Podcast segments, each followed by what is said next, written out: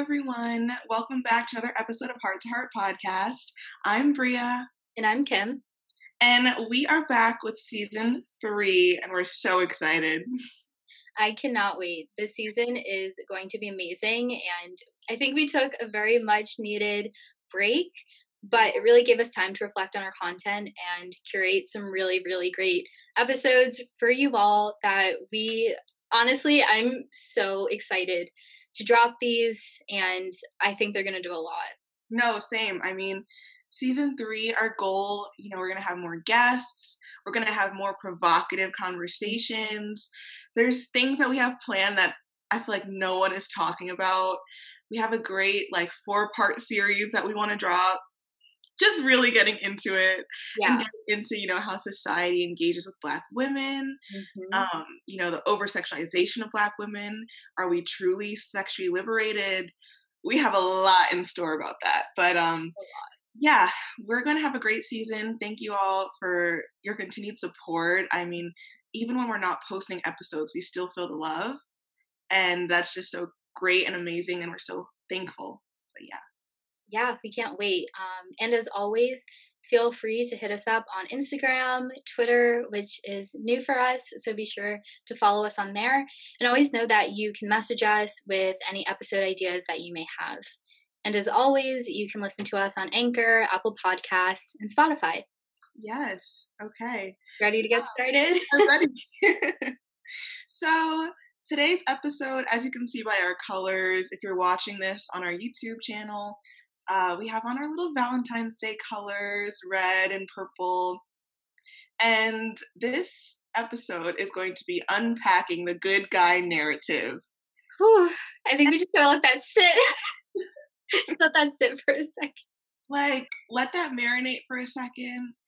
Um, this is something that is so important, and we were like, this is the perfect time to drop this episode whether you're in a relationship or not right now, you probably have had an experience with a guy who claims to be such a good guy, who claims to be a nice guy. And, you know, a lot of times men feel as though they're doing so much to protect us. And this is women, black women, women in general, but obviously we're going to kind of be honing in on black women because we are two black women. But take any message from this, whatever you are. Um, but basically, you know, men feel as though they're doing so much to protect us as women when in reality, they might be the actual perpetrators or they're at least bystanders to the foolery that other men perpetrate, which is just as bad. Yeah. And Brie and I have gotten a lot of messages, you know, especially from Black men asking what it takes to be a good guy or how do I help Black women. So if you've ever asked about this, this episode is for you. Tune in, tap in. Thank you very much. listen closely because we're going to unpack all of those things, all of those questions. Um, and as Bria said, really get into us. Um, also, too, I want to preface that Bria and I are not out to get men. We don't hate all men. We are saying this because this has real life implications on how women are treated, how Black women, especially, are treated and protected. And so we're trying to bring this to the forefront. This is not meant to denigrate anybody, to attack people. This is real. This is real life stuff. And there's real life effects that come with this notion that women are protected and that there's all of these men here to protect us. So we're going to just unpack that. And I just want to preface that. Thank you for that disclaimer because people can get a little touchy about that, you know? And mm-hmm. I think that we're just simply answering the question that we get asked. You know, like, what does it mean to be a good guy? How do we protect Black women? We're here to tell you that. and we're here to give you the honest truth. Mm-hmm. And so we thought the best way to start this was with a great comparison. Mm-hmm. Kimberly, please take it away with this comparison you found. It sums it all up. Okay. So this quote is taken from Robin DiAngelo, who is the author, the author of White Privilege, which is a book that many of you probably heard about, and it was circulating all across the internet over the summer. So this quotation is specifically about white progressives, but I want y'all to put this in the context of this equating to the situation of black men and black women. It's an analogy. Yes. So, this is the quote I believe that white progressives cause the most daily damage to people of color. I define a white progressive as any white person who thinks he or she is not racist, or is less racist, or in the choir, or already gets it. White progressives can be the most difficult for people of color because, to the degree that we think we have arrived, we will put our energy into making sure that others see us as having arrived. None of our energy will go into what we need to be doing for the rest of our lives engaging in ongoing self awareness, continuing education, relationship building, and actual anti racist practices. White progressives do indeed uphold and perpetuate racism, but our defensiveness and certitude make it virtually impossible to explain to us how we do so. So, if we take this quote and we literally just insert, I mean, like copy paste. Right, copy paste and think about good guys or people who claim themselves as good guys. Feminists, like men who claim they're feminists or protecting women. Mm-hmm. Like it's basically saying if we transfer this the idea of men and women, like they people believe that they ascribe to this belief that because they're saying they're a good guy, it's like an ego thing getting in the way of them actually doing the work to protect black women. You know what I mean? Like yeah. if you are so caught up in saying and making people believe that you are a good guy prevents you from actually using that energy to do the work to actually protect women. Right. And you think you've learned all there is to learn about supporting women, especially black women. And so when you give yourself this title, when you cloak yourself in this good guy aura essence and that is your whole entire like mm. presence and whatever it shades you from being able to see your own wrongs and where you've perpetuated harm yourself. And it's destructive. Yeah. And you know, the first step to being a good ally is self critiquing, you know? And so if you put up a wall of being like, that's not me, all the people they're talking about, you know, and I think this analogy does a great job because, you know, a lot of black men can understand like the white black dynamic and like mm-hmm. that you know activism ally dynamic and can call out when people are just being performative in that sense but when you transfer it to black men versus black women it's hard for them to self critique like they want white activists to do you know so i think that's exactly why we chose this analogy is to anchor that like you can see it when other people are doing it but make sure you take a look, look at yourself when you're being performative as well right Right. And don't, you know, be so quick to claim that, you know, you're the best ally and that you've done all you need to do. You know, there are great guys out there who are actually feminists, who are, are actually putting in the work, but they're not screaming from the rooftops that they're doing it. They're just yeah, doing it. They're just doing and they're actually in the trenches doing the work you don't have time to tell people that you're a good guy. People just mm-hmm. see it ooze off of you. But if you have to constantly say it, I mean, that goes for anything. The loudest people in the room are usually like the least confident or the people who are doing the least, you know? They're trying to make up for the void by saying it and filling the void with speech. People, we want to see action. And I think that that's that's just the biggest answer, you know, to the question that we get of how do we protect black women? Just do do stuff, take action. Like when you're in the room with guys making jokes that perpetuate rape culture, are you laughing? Are you silent? Or are you actually saying, don't say that, that is harmful, that's disgusting?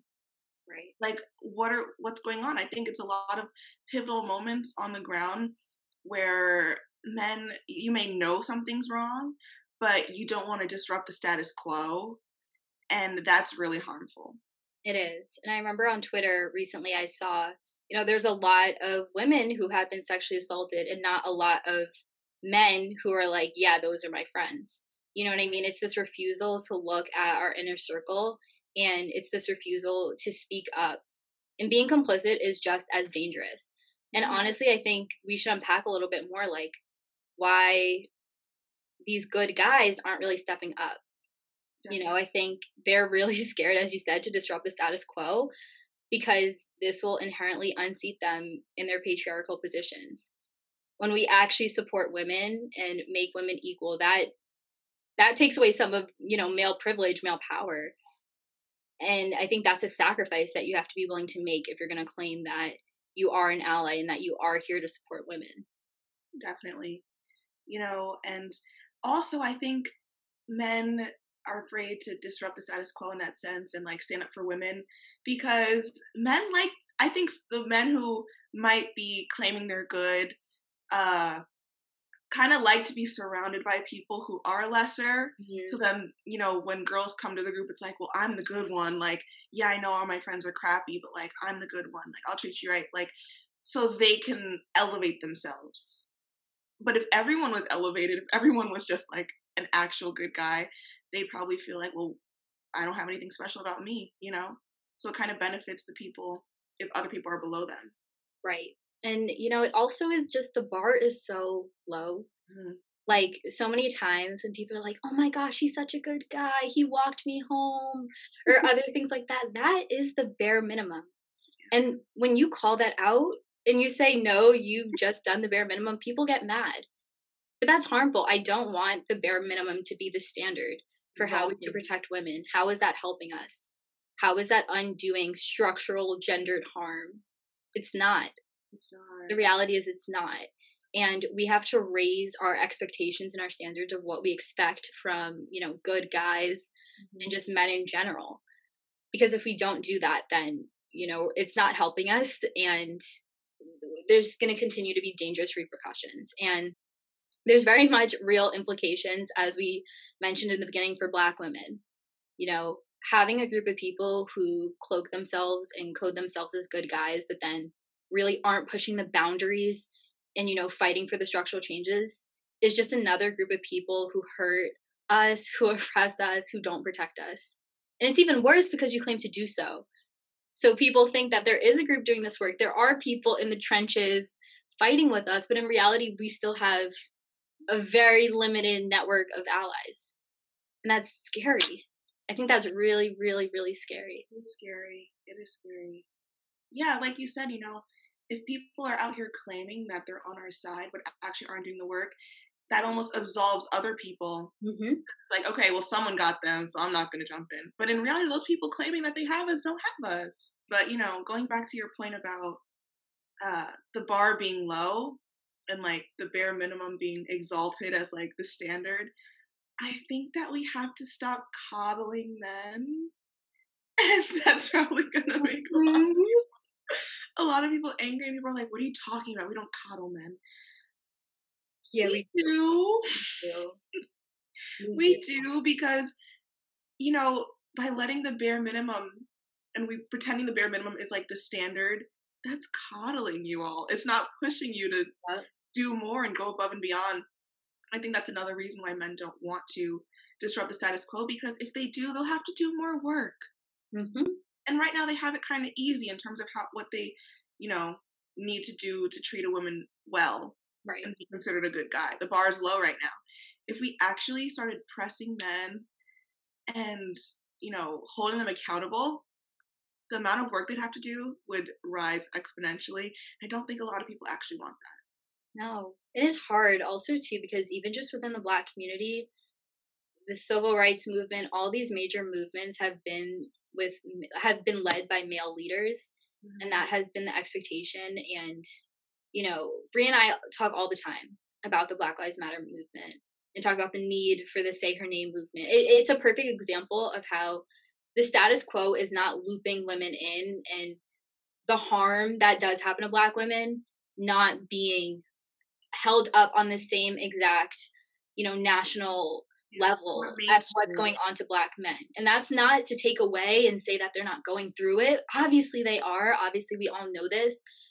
But when you have like decentered the lens away from women and just put men at the top, it creates that need this this idea that, you know, men deserve all this attention. We need to protect them more than we need to protect our women. There's so many more things happening to our men when in reality, it's just different forms of harm. Yeah, it's different forms of harm. People don't understand the amount of sexual violence that Black women experience. Mm-hmm. Like that is something that we just don't see. That is something that happened during the civil rights movement, during Jim Crow, etc. But that was just never talked about. Mm-hmm. They lynched a lot of black men, but a lot of black women were, you know, raped, literally pulled off the streets in some cases and like raped. You know, and it's not saying that obviously like the issues black men face are so incredibly important but it's just that the fact that black women don't get that same mainstream attention. Mm-hmm. so then subconsciously all of our attention is given to protecting black men yes. and making sure that they're cared for yes. when in reality black women need that exact same attention and we're just not getting that.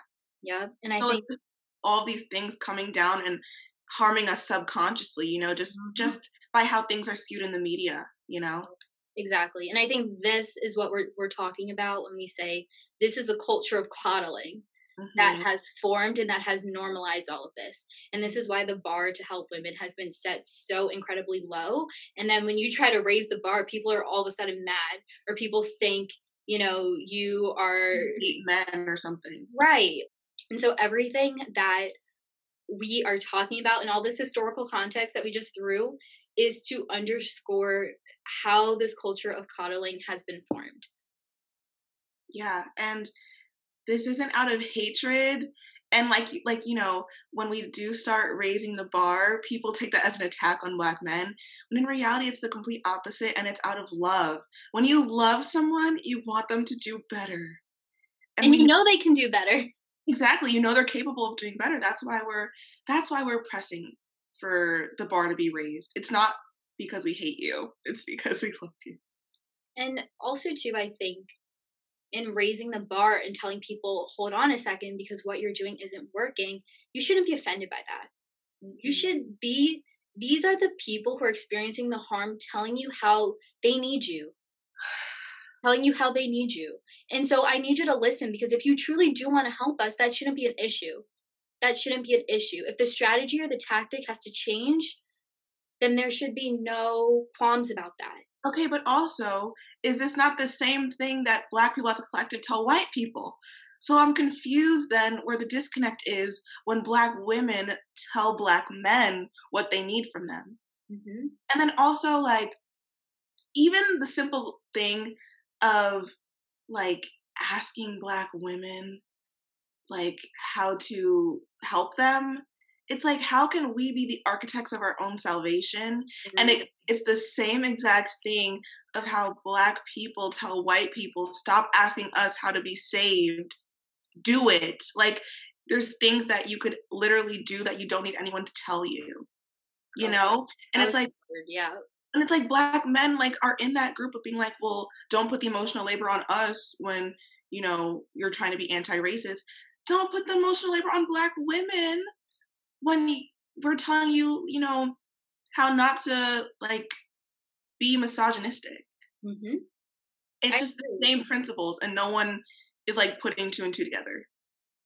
I just want to say that, you know, how can we be the architects of our salvation is a perfect way to summarize this issue. And I think this also shows that this is a form of deflection mm-hmm. by asking the people who are oppressed or harmed, what can we do for you? You know. You know. You know. Like it's you know. clear there's so many things that are going on. And again, I think all of these issues exist on both an institutional and an interpersonal level. Mm-hmm.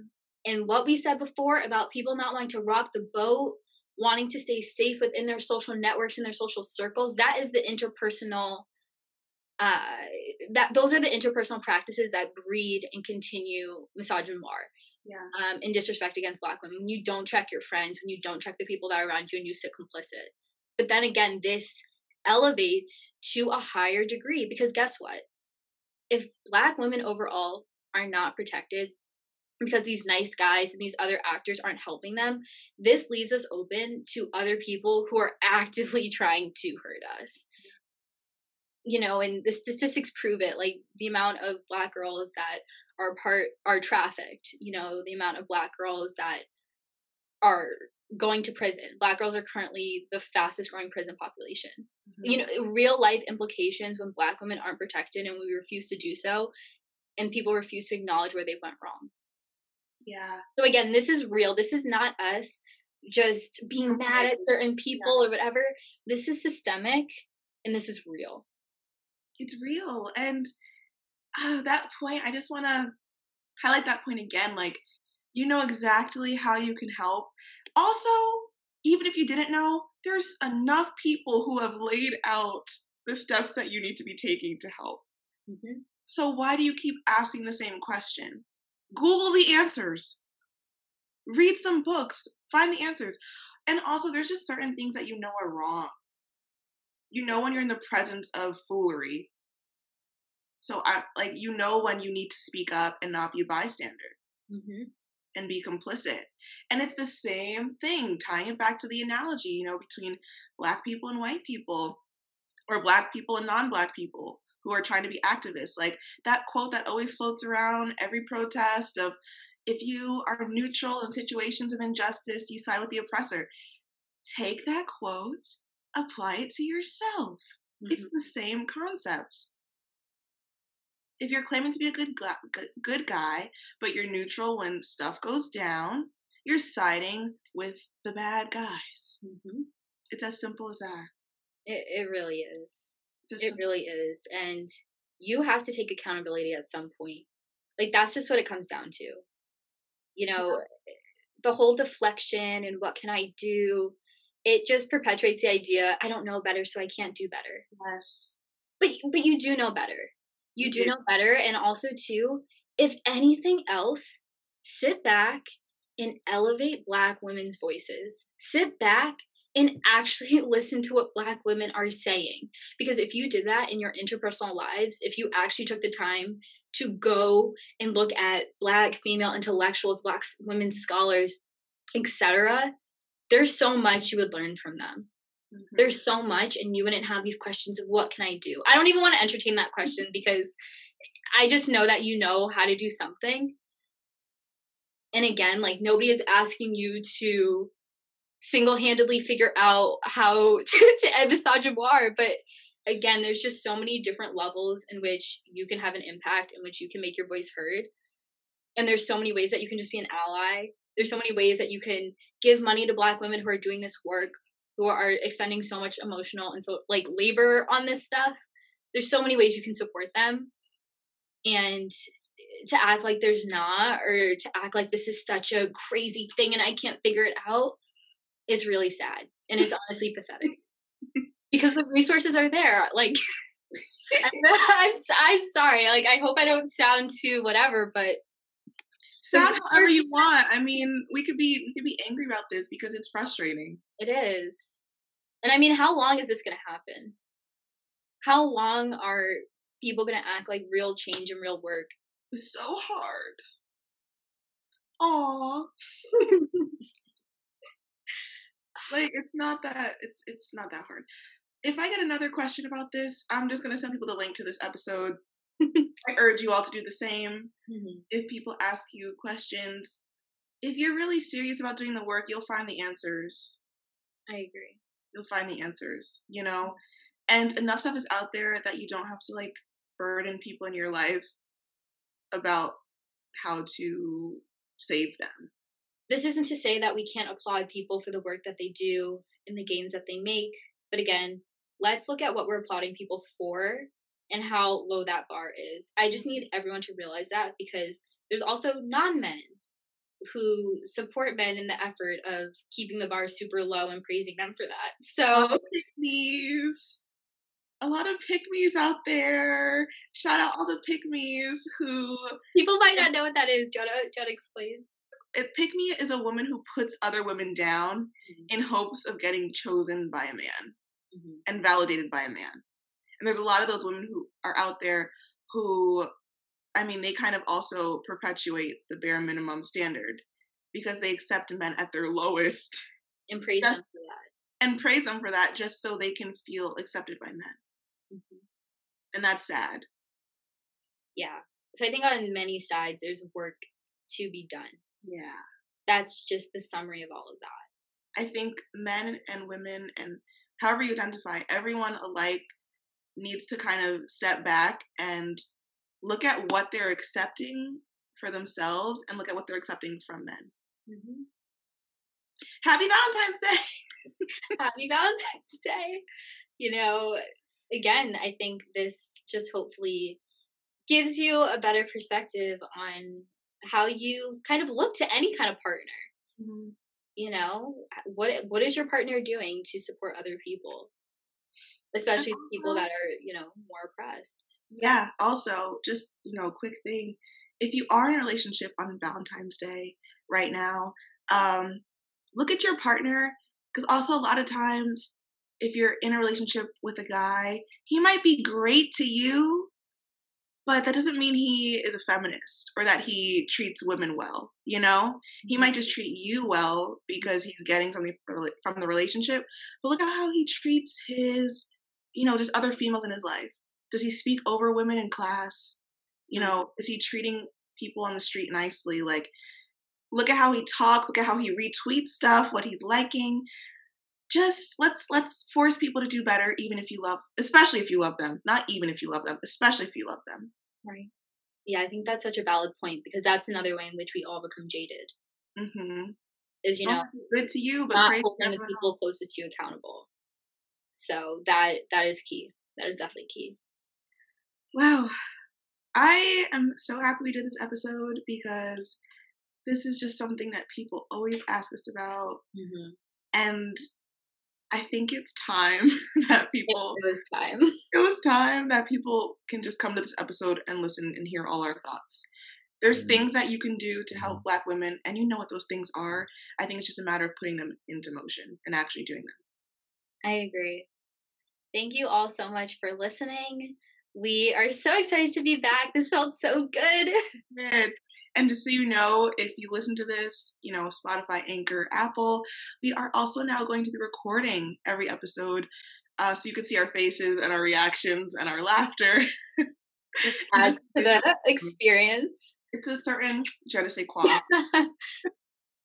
But we will see you all next week.